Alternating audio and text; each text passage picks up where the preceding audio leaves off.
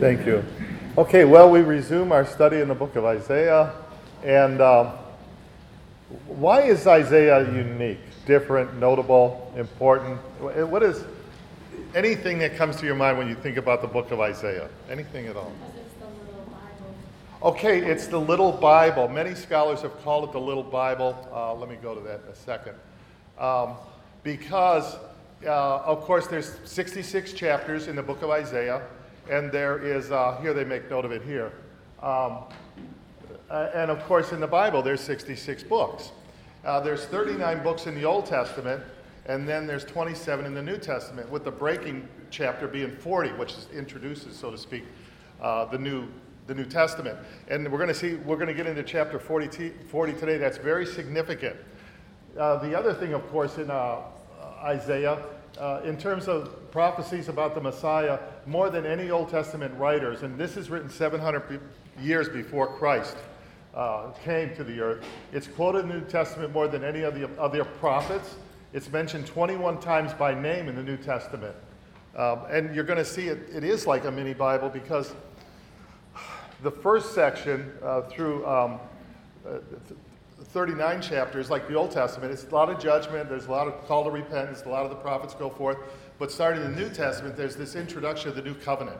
And it's in that, this 40 to chapter 66 of the book of Isaiah, we're going to see the suffering servant is coming. We're going to see all these messianic prophecies that are going to be fulfilled. We're going to see at the end of uh, Isaiah chapter 65 and 66 a new heaven and a new earth, which is very similar to the end of the New Testament in the book of Revelation. Anything else about the book of Isaiah? Anything at all? The most uh, messianic prophecies?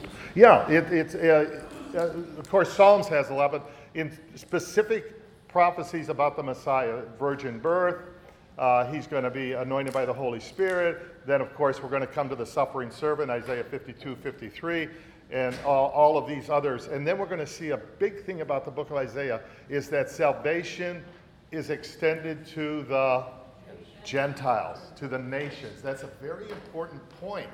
So when John the Baptist introduces Jesus and says, Behold the Lamb of God who takes away the sins of the world. That's, we're going to see in a moment, that's loaded with all kinds of implications.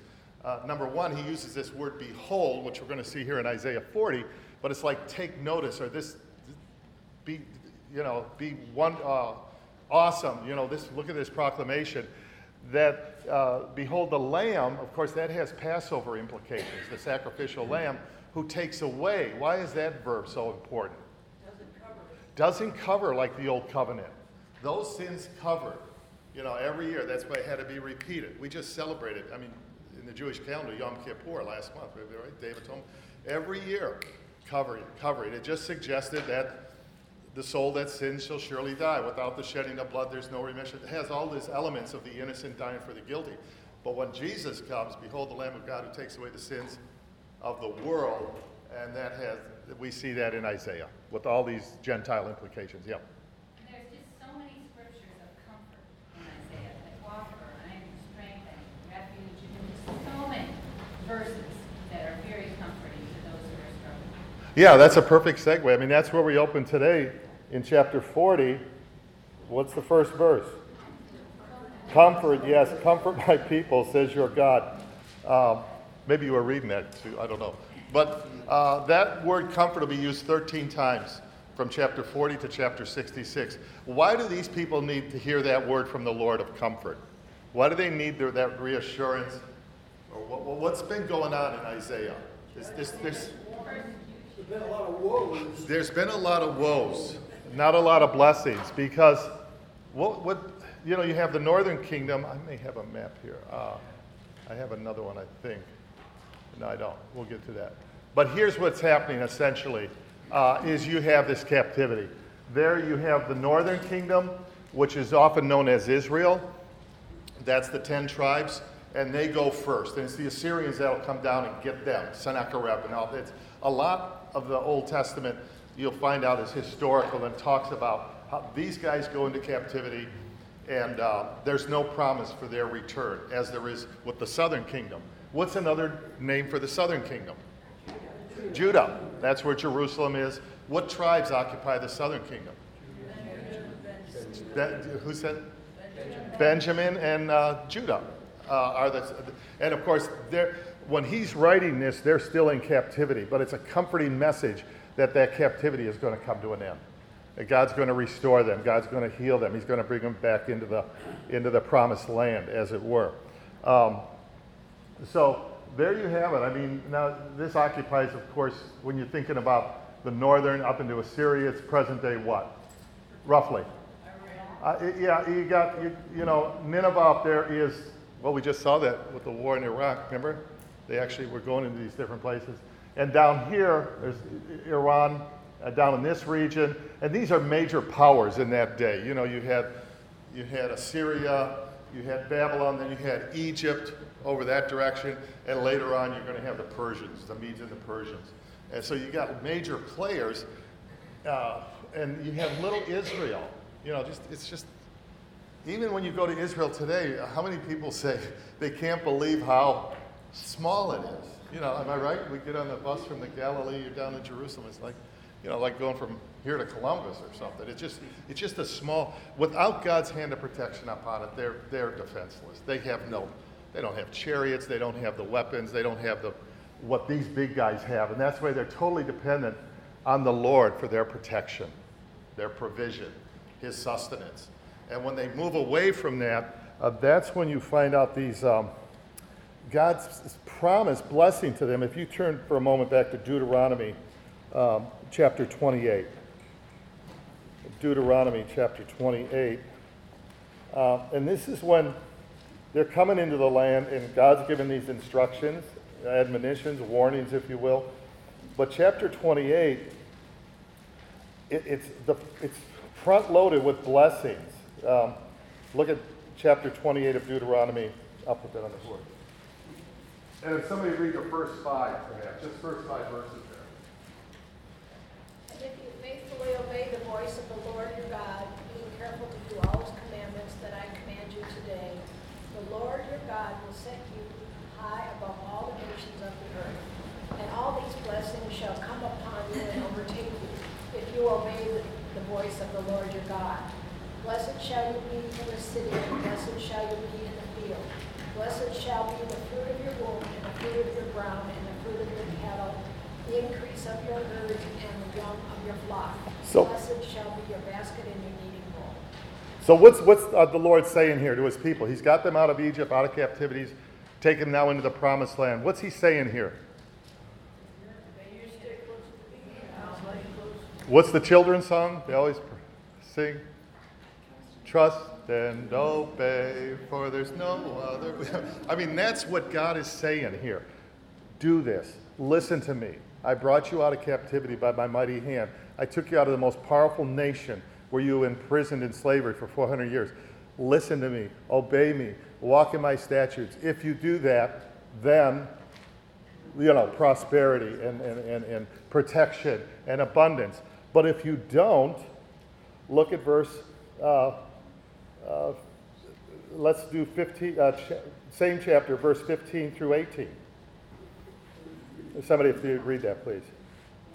However, if you do not obey the Lord your God and do not carefully follow all his commands and decrees I am giving you today, all these curses will come upon you and overtake you. You will be cursed in the city and cursed in the country.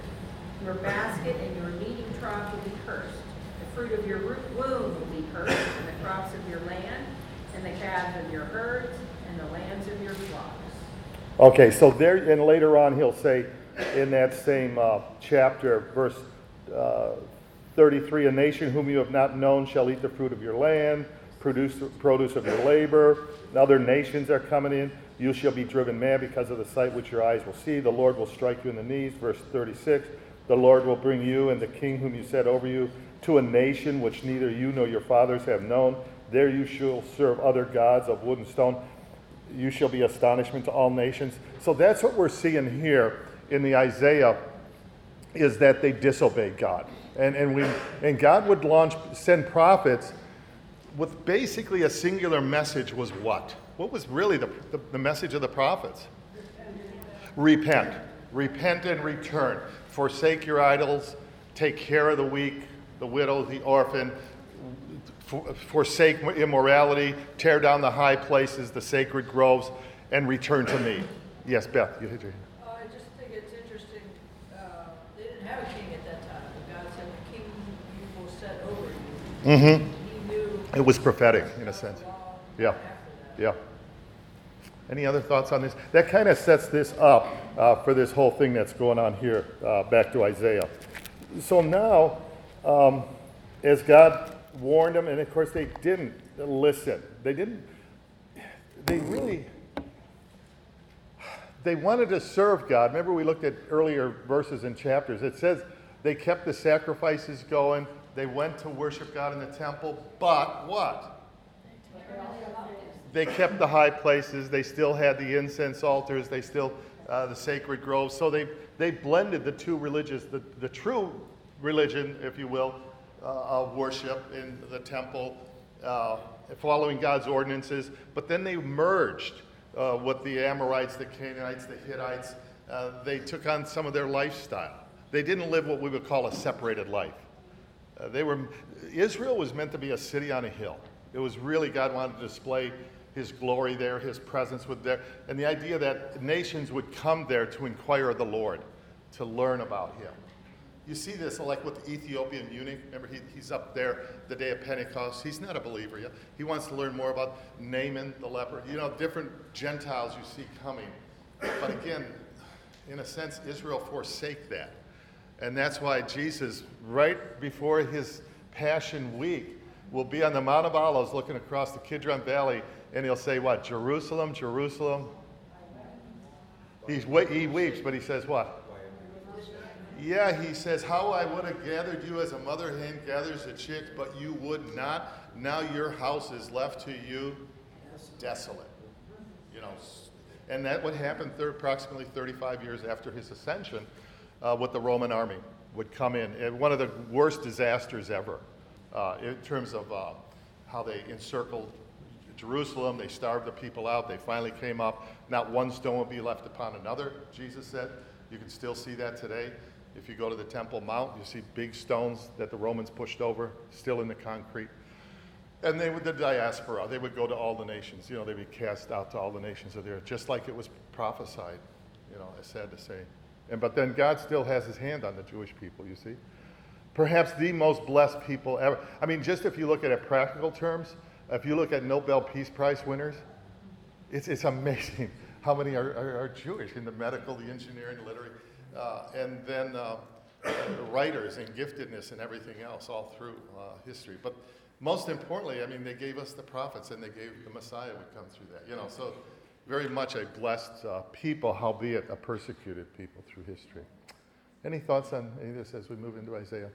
Okay, so back to Isaiah chapter 40. This, like I said, this is a pivotal chapter because, in a sense, if you look at that mini Bible concept of uh, uh, Isaiah, this chapter 40 would, would parallel the start of the New Testament. You know, there's 39 books in the Old Testament. This would be the opening, and it's here where God is going to bring a message to comfort to a beleaguered people who have suffered, they're in captivity.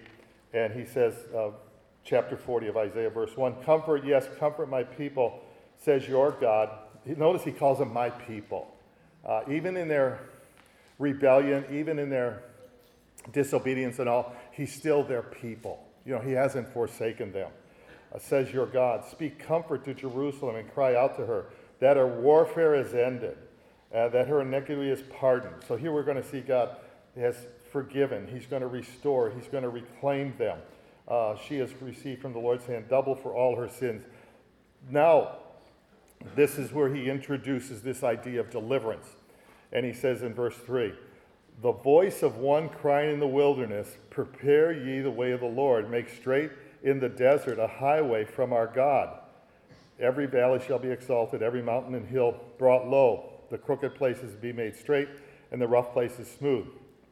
The glory of the Lord shall be revealed, and all flesh shall see it together, for the mouth of the Lord has spoken it. This is a very powerful, all of this chapter is extremely powerful and pivotal in the messaging of the book of Isaiah. But here he's saying what? Get ready. And he's got near fulfillment It's, this is what's called near fulfillment and far fulfillment in Bible prophecy. You're going to get out of captivity. You know, you're going to get out, just like he promised they were going to get out of captivity in Egypt.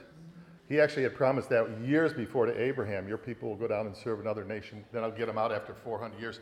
But now he's saying here, they're going to get out, but there's also the hint now of the prophecy of what or whom? John the Baptist. John the Baptist. John the Baptist. And all four Gospels will use this, what I call cut and paste. They'll, they'll bring this forward. Yes, Joyce? Um, and that first verse that says, comfort, comfort my people, says the Lord. Who's he speaking? Probably Isaiah. God speaking to Isaiah with the message of comfort. Does that make sense? Because you'll see. It doesn't like doesn't sound like. No, this is still specific on God's people that are going to be delivered from. Uh, they're uh, they're in the Babylonian. You know, this is the Jerusalem people, the tribe of Judah. They're going to. How long do they are they captive or held captive in uh, Babylon? Seventy years. You know, this prophesied. And Daniel, when he's in captivity, he figures that out and he knows when they're going to be getting out, so to speak. But this is a message of comfort. Uh, isn't it interesting when Jesus uh, left this planet, he promised what in uh, John chapter 14, John chapter 16? Although I leave you as children, I will not leave you alone, for I will send the comforter, comforter, advocate, one who walks alongside. Uh, so you're going to see this kind of crossing back and forth. So here we see this famous, uh, the voice of one crying in the wilderness, prepare the way of the Lord, make straight in the desert. And also, it has this idea of this highway uh, kind of a deal, uh, imagery. Uh, we looked at this earlier in Isaiah chapter 35. If you turn there just for a moment. Um, um, what's interesting about these, even though they have application to ancient Israel and the, situation there, it, it has present day, I mean, New Testament application, which has, in a sense, application in our own lives. But notice what it says here. Uh, it talks about chapter 35, the wilderness, verse 1, the wasteland shall be glad, a desert shall bloom. All of this poetic language of a, an abundance is coming. Uh, then it says at the end of verse 2, they shall see the glory of the Lord. That's very important.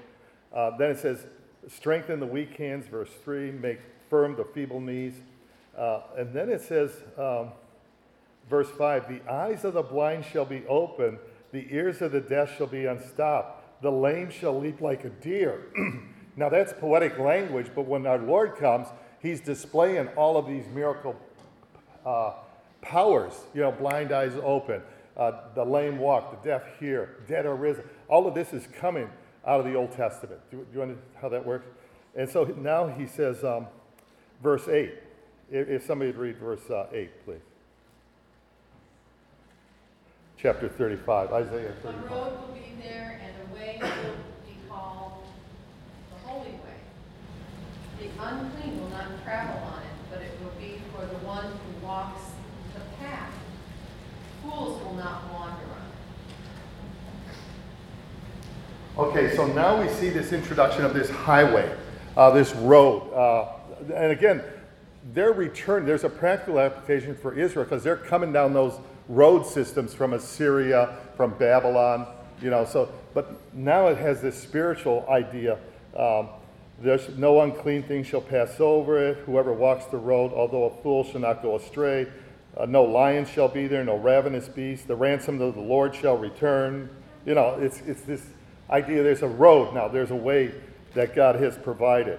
And we see this figure, this voice back in Isaiah chapter 40, he's speaking with this imagery of a road, where he says, verse 4 in Isaiah 40, every valley shall be exalted, every mountain and hill brought low.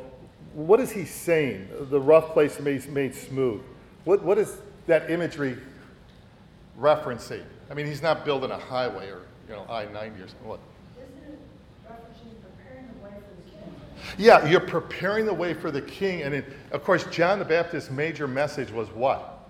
Repentance. Repentance. He's like an Old Testament prophet. He really is. He's like the last of the Old Testament prophets. My understanding was, though, days, when the king was coming to a city, ahead of the time, they would get the roads all ready. Oh, yeah. They were cleaning it up, uh, go royal just, let's make, make, make it, like you said, they're making it smooth, they're leveling everything, they're putting the new blacktop on. Definitely. And we saw that the years we spent in Thailand. That was one of the oldest living monarchies ever. Still, they have a king. They're somewhat democratic now. But uh, when uh, the king was coming, he never visited our town, but the royal, some of the royal family would come. They'd be out for months ahead of time with all these civic projects, you know, uh, painting, getting the road systems, taking potholes out, getting rid of stray dogs. You know, it's like rolling out the red carpet. You ever hear that expression? Roll out uh, the red carpet. It's that, it's that idea, prepare you the way. This person is coming. This very important person is coming. If that's a president, tell him I'll call him later. I got some. Yeah. Somebody else had their hand up? But do you understand that imagery? And so when you come to the New Testament, you'll see that same thing, especially when Jesus says, Broad is the way and wide the gate to destruction, but what? Narrow, the way uh, to eternal life. You understand? There's, there's simply one way. And that's why when John chapter 14, verse 6, when Jesus says, I am the way, the truth. Not I'm going to show you the way. He says, I am the way. And that's why early followers of Jesus were called what? Followers of the way. Even more, Christian is only used three times in the New Testament, that word. But followers of the way or disciple is used many times. Yes, please. Somebody had their hand up. Yes, please. Well, in part of uh, verse 8 there, the 35, the unclean shall not pass over it. And then it goes on to say, but it shall be for others in my translation here. Uh, I'm unclear on, to me, the others are the Gentiles. It could be because Could it reference the Gentiles or? later on we'll see specific referencing uh, that there's coming a light for the Gentiles. But if it is, a- if that is a reference to the Gentiles, wouldn't they have been considered unclean? Well, again, It's something's not. it, what, what Isaiah does, some call him the Shakespeare of the Old Testament. He uses a lot of po- poetic language, you know, metaphors and, and analogies. And so, if you, um, what we know with the highway system is God has, has made a way. Let's put it that way. He will refine that and define that more as we go along, that this is going to be a very specific way when he introduces the um, suffering Messiah and this. But I I think it's a good point because he is going to expand the message. It's just not for Israel, it's just not for Judah, it's going to be for the Gentiles, a light to the world. Yes? Like it no lion shall be there, um, for me, this, it says like it's not gonna be out of war. That it- It's like how Jesus comes as a baby, that he comes quietly, comes meek, that it's not a lion. And how, um, he, he talks about even if they are fools, where it's not your mind, it's your heart. Yeah, it, it, I think what he's implying, it's a safe way. There's not ravenous beasts. Don't forget road systems back then, they were treacherous. I mean, there was bandits and there was, you know, kind of people that would rob you or kidnap you. Same way in different parts of the world today. So he's saying here, there's going to be a sure way, a, a a positive, uh, you know, this holy way that God's going to establish here. Now, this John the Baptist, again, every gospel is going to reference him. If you turn to, um, let go to Luke first because this sets it up, and I think we should look at this because um, the prophecies being fulfilled are incredible, I think. But Luke chapter 4, um, I'm sorry, Luke chapter 1 is where we see. Uh, now, the, the Old Testament ends, last book of the Old Testament is what? Malachi. The distance, time distance between the close of the Old Testament and the opening of the curtain right here to the New Testament is approximately how many years? About 400 years. They call it the Intertestament or the Maccabean period. And here we see this man named Zacharias, a priest. He's in the temple. Now, he's offering, uh, verse 11, uh, Luke chapter 1. He's standing at the right side of the altar, the altar of incense. Now, you all took Fred's course, and he went through furniture of the temple. Am I right? Right. Where is the altar of incense? Right before the Holy of Holies. Okay, I wanted one of your students. to- Okay, okay, okay. You know, you go into the holy place on the right, table of showbread, twelve, almost like pita bread we would call it today, representing the twelve tribes On the left would be the menorah, the seven uh, candlestick on a singular stem. Then you go forward and you have the curtain that separates the holy place from the Holy of Holies. This curtain, but in front of the curtain is a small altar, nothing like the altar outside eh, where they offered the animal sacrifice. But there, the, the priest would go in and he would offer incense. The incense would go up. That's why when you read the Psalms, it says, Your prayers came up to me like incense. Well, the priest is right in the presence of God, separated only by that curtain, so they continually offered incense. He could not go into the Holy of Holies. How many, who could go in there and how often? Once a year, and a special priest, not only Levitical but Aaronic from the tribe of Aaron. He would go through the curtain after he did the literally sacrifice for Israel, but also for himself, because he was, he, was, he was a sinner. But that's where it, the scene opens. It's very interesting. It opens in the temple. And then uh this angel speaks to him and basically says, Zacharias, you're, you're, and your wife, your wife's going to have a baby, okay? Now, what makes that remarkable to Zacharias? Let alone hearing a voice when you're offering incense. you know, what? Elizabeth is beyond childbearing. And this speaks through the Old Testament when you see what's known as the miracle births. Do you think of any miracle births in the Old Testament? Sarah. Sarah. Uh, Samuel. Samuel. Remember? Hannah was, well, Hannah was way beyond childbearing, you know. And, Isaac. So, what I'm getting at, these miracle births should not surprise us. Uh, but here we see another one. Of course, that sets up for the biggest miracle birth of all, would be, of course, the virgin born child.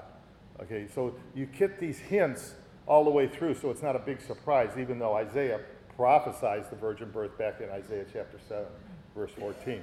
So here he says, Your wife's going to have it, you shall call him John. Could have called him Harold, could have called him, he called him John. Okay, he called him John, and he will be the way, now he's going to link up this idea of um, when he comes, he's got a special uh, mission, and it says here, uh, uh, verse 31 Behold, you will conceive in your. Uh, so he's going to bring forth the one that is going to be the one to announce uh, the coming Messiah. And he says here, uh, verse 19, the angel, uh, chapter 1, the angel answered and said, I am Gabriel, stands in the presence. Behold, you will be mute, because he, he questioned it, not able to speak until the days is taken place and fulfilled. And then he says in verse uh, 16 um, of chapter 1, speaking of John the Baptist, and he will turn many of the children of Israel to the Lord their God. He will also go before him in the spirit and the power of Elijah to turn the hearts of the fathers to the children and the disobedient to the wisdom of the just. So this is very important. Why? Why is he coming in the spirit and the power of Elijah? Where's he getting that from? Malachi. See, if you turn to Malachi, I'll show you these prophecies are extremely important um, because here, last book of the Old Testament, it, it says something, uh, a, a, very significant prophecy, uh, interesting, perhaps the last prophecy in the Old Testament, where it says in chapter 3, um, if somebody would read uh, chapter 3, uh, uh, chapter 3, verse 1, I'll put on the board. For behold, the day is coming, burning like an oven, when all the arrogant and all eager to Wait a minute. will be Three. What version do you have? No, I'm joking. Chapter 3, verse 1. See where it says, Behold? Okay. I send my messenger, and he will prepare the way before me. And the Lord whom you seek will suddenly come to his temple, and the messenger of the covenant whom you delight. Behold, he is coming, says the Lord of hosts. Okay. Here we see this word again, behold. Behold. That's why John will introduce Jesus at the river Jordan saying what? Behold. This is big. It's, it's. Now, what, what is he saying? What's some of the things he's saying there? Who's saying he's going to send this? Who's saying this? The Lord. Okay, the Lord says, I, the Lord speaking, I will do what? Send. Send. He's the one that's going to send John. John's not sent by men. Send. What then? My messenger, my messenger, and he'll do what? What does the next verse say? Prepare the way for who? For me. For me. Do you understand? God's not saying for a prophet. He's not sending a man. He's saying he's going to prepare the way for me, God. There's no ambiguity here. Is that, is that understandable? This is God coming. But he's going to send this man to prepare a way for me, the Lord. What else does it say there in that singular verse? The Lord you're seeking. Were people at the time of Jesus seeking the Messiah? Yeah. Who? Actually, a lot. How about when they presented Jesus in the temple? Anna and Simeon. There, even the woman at the uh, well of Samaria, Samaritan, she says, "We know the Messiah comes, and when he comes, he will tell us all things." There was people looking for and did respond to the claims of Jesus. It's just nationally Israel did not. He came to his own, and his own received. What else does it say? He's going to. He's going to. He's coming. The Lord's coming. He's going to send somebody to prepare the way. What else? Coming to the temple. He was sought after. We'll deliver the new covenant. Okay, good. He's, he's going to bring in a new covenant, Which you, desire. which he desired. They- Because why? The old covenant was so hard, the law system was so hard to live under. You know, that they knew a new covenant was coming. Jeremiah 31, 31, and other places predicted.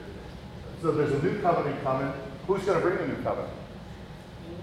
The Lord, not the messenger. The Lord. And dwell among us. And where's he going to come? He's going to come to his temple. Where is his, where is Zacharias first get the announcement about the coming Messiah? In the temple. Where's Jesus anointed and as a little baby? In the temple, and a famous prophecy is given. Uh, where is Jesus at uh, age 12? He speaks his first words, recorded words in the scripture. Where is he? And what's he say there? I must be about my Father's business. His ministry starts with the focus on his Heavenly Father. At the end, even on the cross, his first words on the cross are what? Father, forgive them. They know not what they do. His last words on the cross are what? Father, into your hands I commit my spirit. This idea runs all the way through, and you'll see, we don't have time this morning, Jesus' ministry in the temple. Boom, he's coming in there uh, at different times, teaching on the outer porch, coming in, making the pronouncement. He stands in front of the temple, John chapter 2. He says, Destroy this temple, raise it up in three days. It just incredible announcements, incredible, incredible. But people that are don't have access to the belief, you know, that have the Holy Spirit, and look at uh, unbeliever can just gloss over this. You know, at Christmas time, you know, the Word became flesh, and you know, okay, you know, close. But what is this meaning? What are the implications for this? How does God show us that this is true?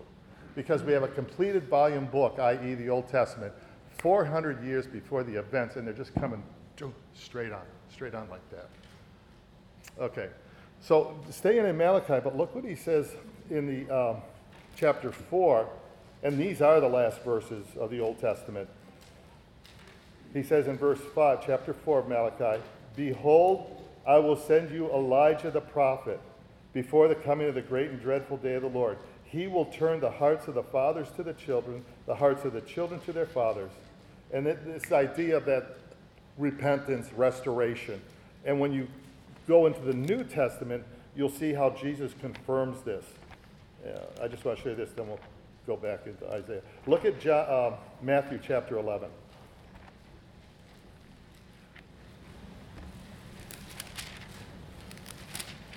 Matthew chapter 11. Uh, this is the famous passage here um, where John is now in prison. Matthew chapter 11. What was the reason John was in prison? What was the reason John was killed? Mary, his Pardon me? Yeah, and he publicly denounced that. You see? And who really wanted John killed? In Elijah's days, he did great miracles. Remember, in the in, we confronted the prophets of Baal, and he did a great miracle. And then he ran, and he was hiding in a almost like in a cave, because who wanted to kill him? Who? Jezebel. Why? He spoke against the marriage of Ahab and Jezebel. So, again, not today, but we can run an interesting comparison between Elijah and John the Baptist. Uh, both were wilderness preachers. Both come on, and they're kind of strange looking, but their message is heavy on repentance. Um, So here they come, and now John's in there. Verse 2 John had heard in prison about the works of Jesus. He sent two of his disciples, and he said, Ask him, Are you the coming one, or do we look for another? What does that tell you? What is that? Huh? He had uncertainty. There's, there's nothing wrong with doubts. Now, you consider the revelation John had.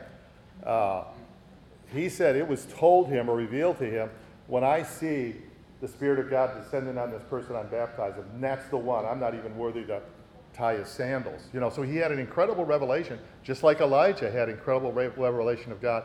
But circumstances changed, scenery had changed. Now Elijah was alone, John's alone, and John is days away from martyrdom. He probably realizes he's going to be killed.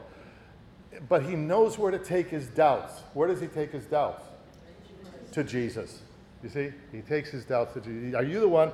And notice what Jesus says, uh, John chapter 4.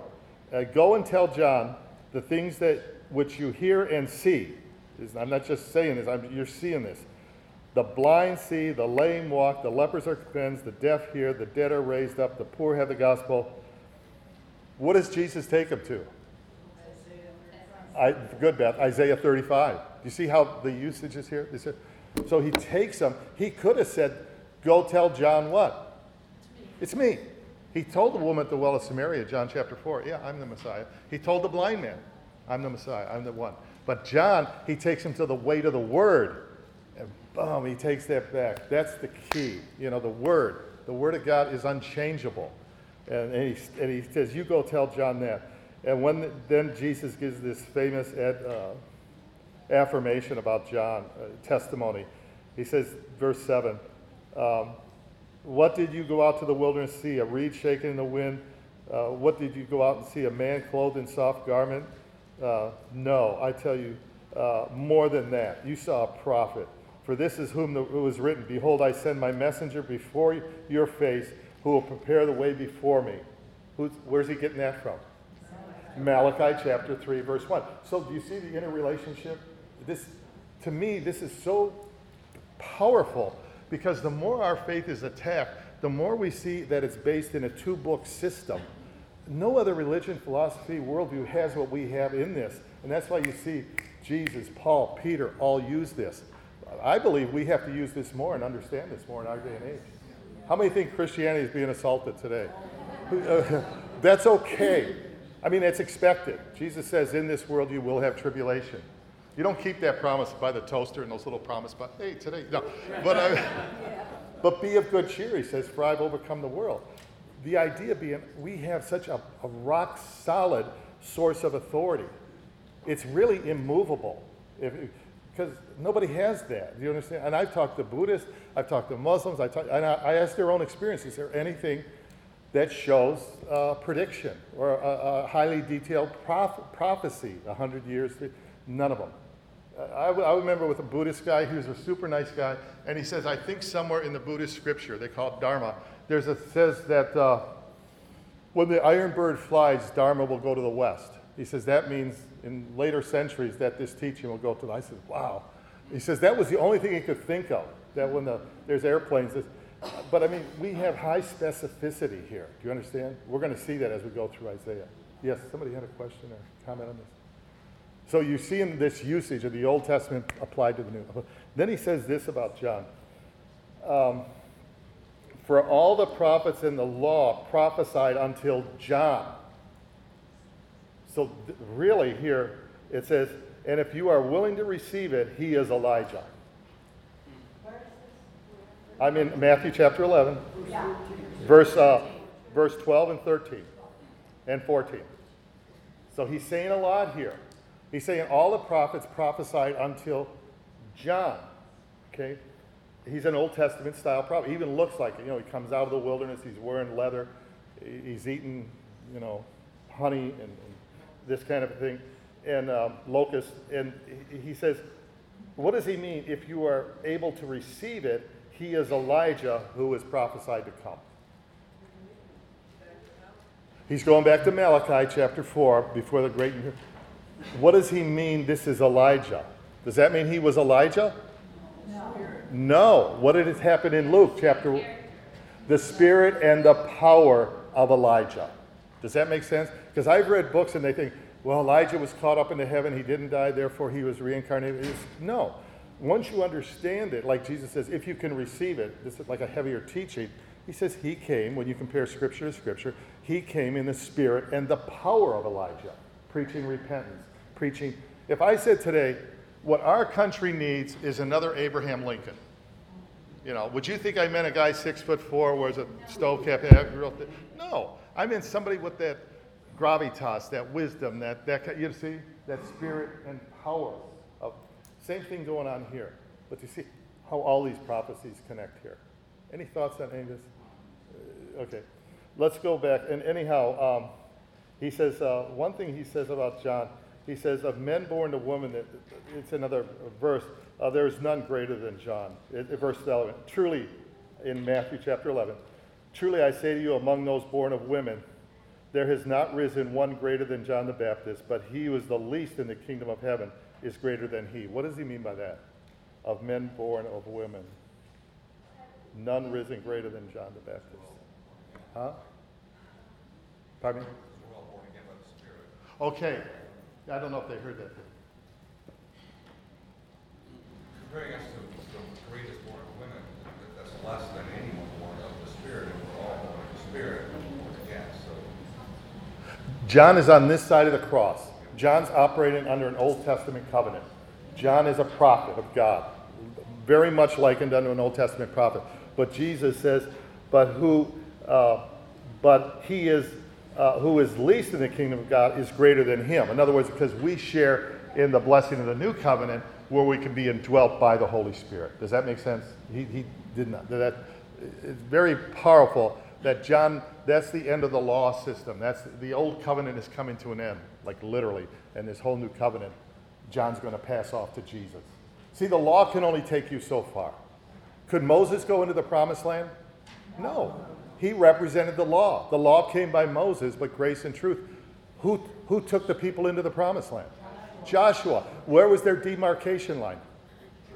The Jordan River. Where did Jesus introduce Jesus?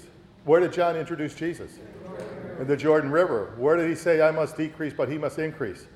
Jordan River. The law can only go so far. The kingdom of God goes with the new Yahshua. Yes? Okay. Okay, we'll go back to Isaiah chapter 40. Um,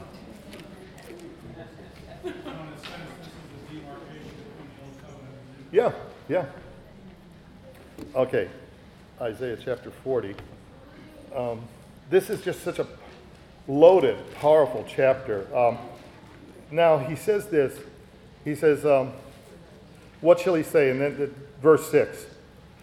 Uh, well, even before that, he says in verse 5 The glory of the Lord shall be revealed, and all flesh shall see it together, for the mouth of the Lord has spoken it.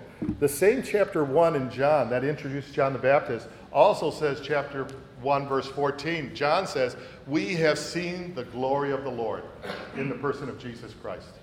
That's a powerful, powerful ascription to our Lord. Glory is used over 275 times in the Bible. It, glory includes splendor, beauty, magnificence, radiance. In the Bible is primarily a quality ascribed to God and places of his presence. Like when Fred was teaching on the tabernacle slash temple, the glory of the Lord descended, both in the tabernacle and the dedication of the temple. But when Jesus comes, he is the glory of God. He is the Shekinah. By, you know, he, and when John says we see the glory of God, you'll see this glory used at his birth, You'll see it in his miracle, chapter 2, the miracle at Cana. He displayed his glory, his transfiguration, his resurrection, and his coming glory.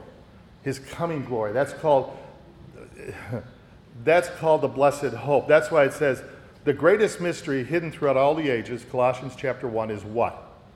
Christ in you, the hope of glory. The hope of glory is his return, his glorious return, and then we are going to be, even our physical bodies, doesn't matter if we died or were living at the time, will be changed. We'll be, that's our glorification. You know, we're, we, when we see him, we will be like him. It says that in 1 John. Does that make sense? It's powerful.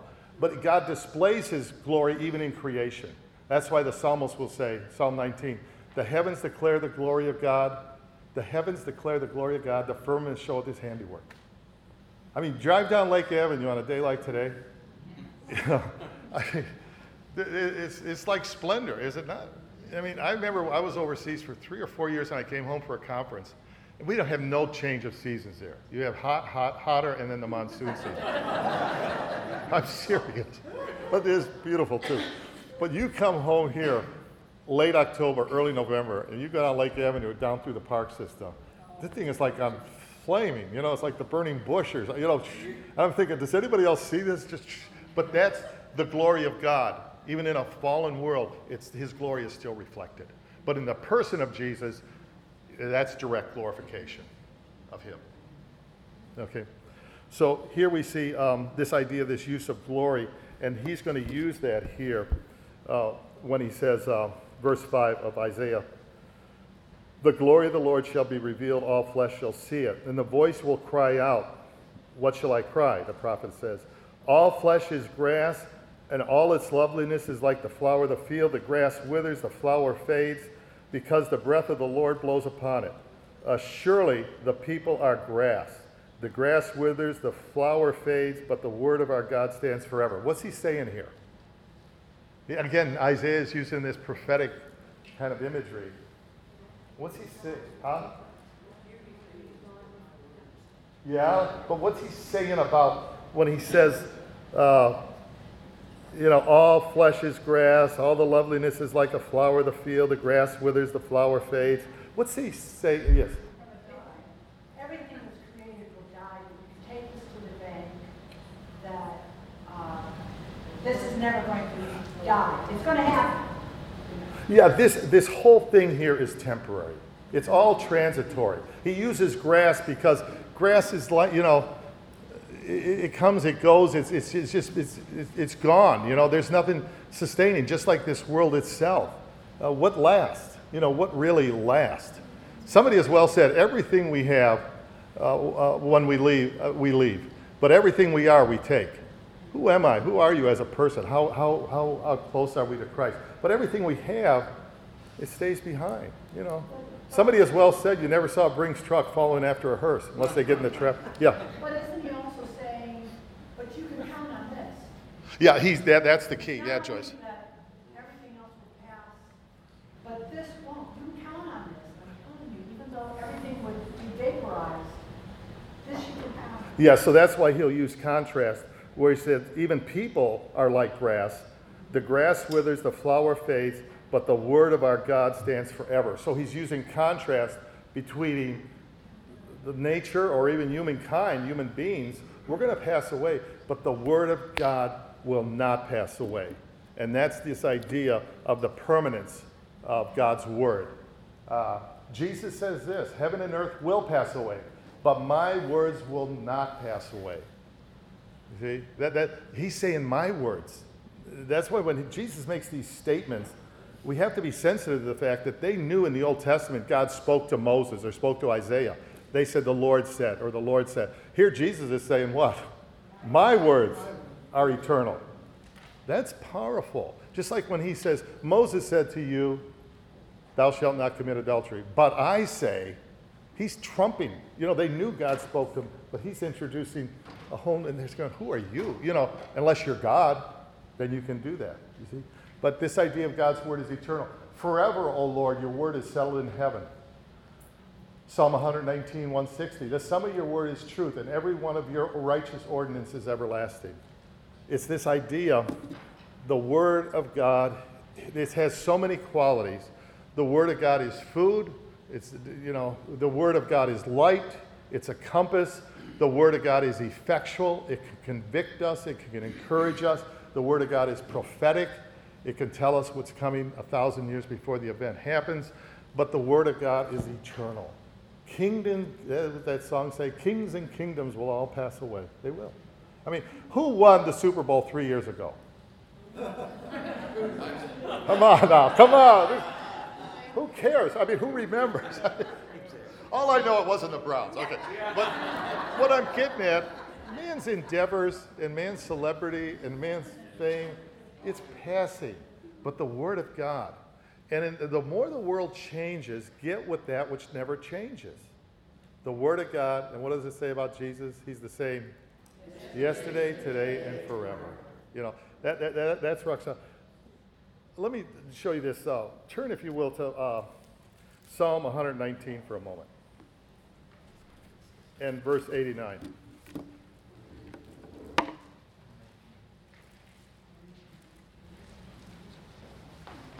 I'll write it on the board. To show you the effect of God's Word. Psalm 119.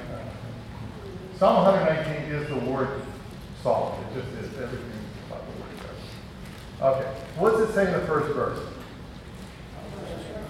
Pardon me? Word is eternal. Okay, so God's word, His word is forever. Did some say forever or eternal? Eternal. Eternal. And it's where? Where is it located?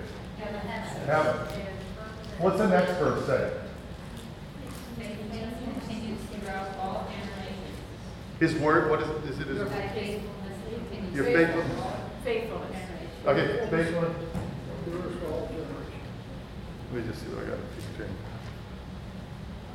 James. Um, Forever, O Lord, your word is settled. Your faithfulness endures to generations. You establish the earth and it abides. Okay, so now we see his faithfulness, which is often equated with his word, that it doesn't change. Now it's where? It's On the earth. On there. It's established. What's the next one say? Next. Your law this is this very day. Okay, here it's in the heaven, here it's the, on the earth for the generations, now to this day. And then what does the next verse say? All things are thy servants. What, what does it say right before that? For your law not been with my delight, would perish in my affliction. There it is. Now it's applied not in the heavens, not to all generations out of the earth, not just, but it applies to me right now. Read that again louder, please. That was excellent. That's verse ninety-two. If your Uh-huh. law had not been my delight, I would have perished, uh, I would have perished in my affliction. Do you see that which was settled for eternity in heaven has application to our life situation right now, right here? That's powerful. A Wycliffe translator showed me that once. But I mean, it's the idea that that thing is settled forever and everyone can have application. Somehow I can receive comfort or insight or direction from something that is not going to change. The Word of God is not going anywhere. You know, sometimes I'm in panel discussions with atheists. I was with this at Case Western Reserve and a couple other places, and they quote these books by Hitchens or Dawkins or uh, Sam Harris, Letter to a Christian Nation, blah, blah, blah. I said, you know, and I didn't mean to be disrespectful. I just said, you know, the problem with these books, they go, what? They don't have much of a shelf life. I'm serious. You, you go 10 years from now, it's going to be hard to find some of those books on the bookshelf. This Bible is not going anywhere. We go, it stays. You know what I'm saying? We go, it stays. It's just not. It's, it's based on truth. It's based on love, and it's based on God's promise that heaven and earth will pass away, but my word shall endure forever. Any thoughts on any of this? It, it should give us a greater appreciation for God's word. No getting around it. Every generation has to reclaim the word of God. You believe that? It's like in the days of Ezra and Nehemiah when they discovered the scrolls and they opened it up. Remember we did that series last year? Or was it? Well, anyhow, one of those times. But I mean, they, they found it and they read it all day long because the people wanted the word of God. We've got to get back to it, you know, because that's, that's, that gives us stability. It gives us the answers. It, it can answer the skeptic. It's, it's, it's everything, you know. It just is. We have to rediscover. Okay, now back to Isaiah, and I'll start wrapping it up here. He says, um, where am I? Okay, let me get to Isaiah again. Isaiah chapter 40. Um, he says here, uh, now, verse 9, O Zion who brings good tidings. What's another word for good tidings? The gospel. The gospel. Good news. Uh, get up on the high mountain, O Jerusalem. You bring back good tidings. Lift up your voice with strength. Be not afraid. Say to the city. So here God's encouraging them. He's encouraging them. Even though they're going through a difficult time, they're still in captivity, they're going to be delivered. Uh, and then he says, Behold your God. There's another one of those uh, behold uh, messages. He says, again, verse 10 Behold, the Lord God shall come with a strong hand, and his arm shall rule for him. Behold, his reward is with him, and his work before him. This speaks of a coming sovereign God. He's coming in power. Uh, his right arm often indicates his strength. Um, here we see him as a sovereign king, but verse 11, he will feed his flock like a shepherd. He will gather the lambs with his arm and carry them in his bosom and gently lead those who are with young. So, who is this coming one who's both sovereign king and a gentle shepherd?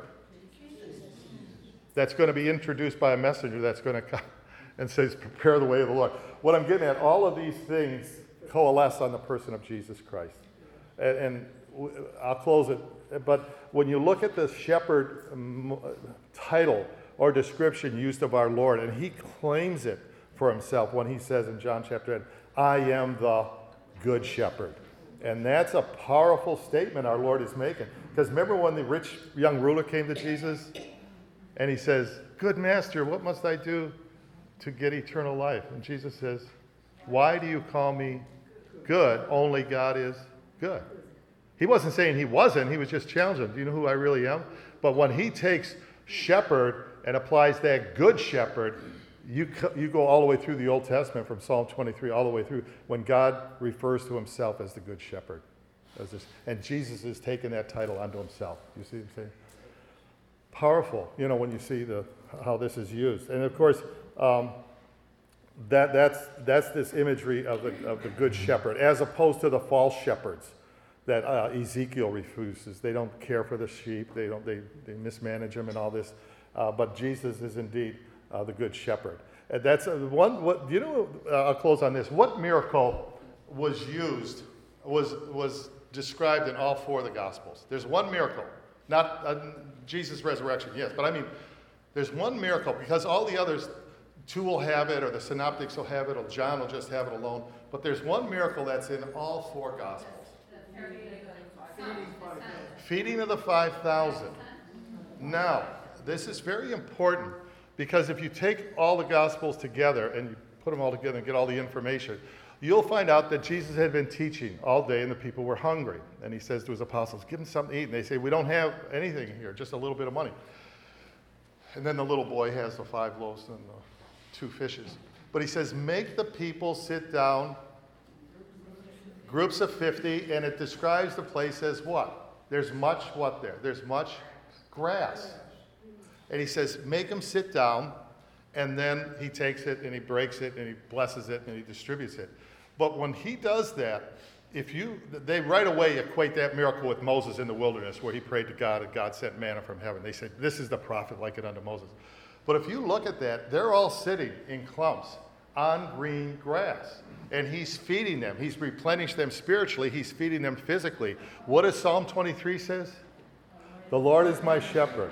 I shall not fear. He maketh me to lie down in green pastures. He prepareth a table before me in the presence of my enemies. He restoreth my soul. Boom, come right dead center on the person of Jesus Christ. Yes? Would, if people hearing this, would, uh, when Christ is there, would they think of David, uh, who was a good shepherd, but who was also the king of the king? Well, yeah, because don't forget, all the prophecies, you go to 1 Samuel chapter 7, verse 12 through 14, there was this promise of a King David coming, future, that would sit on his throne forever. So they knew this son of David's coming. That's why, especially blind people will cry out when they see Jesus, see Jesus, hear about Jesus coming. They'll say, What? Son of David, have mercy on me. Son of David, because they knew when the son of David, he would have these kind of powers, miraculous powers. But to your point, Joyce, they knew there was a king coming. Israel always know that this king was going to fulfill these and sit on his throne and rule and reign forever. But who was it? See, that's why Jesus, I, you know, it's beautiful as we go into the Christmas season. He was declared a king at his birth by Gentiles. When the wise men came and they, to Bethlehem and they said, What? Where is King of the Jews? Where is this king? At his death, at his trial, a Gentile by the name of Pilate will say, What? put above it, put the inscription, King of the Jews. At his birth, at his death, he's the king. But- Okay, But the rich man didn't, he wanted to stay rich. People don't want to be shepherds, because the shepherds were the outcasts, and yet you told him he was going to be a shepherd, yet it's disgusting to them. No, he didn't tell me he was going to be a shepherd. You mean the, who, the rich young ruler? You're talking about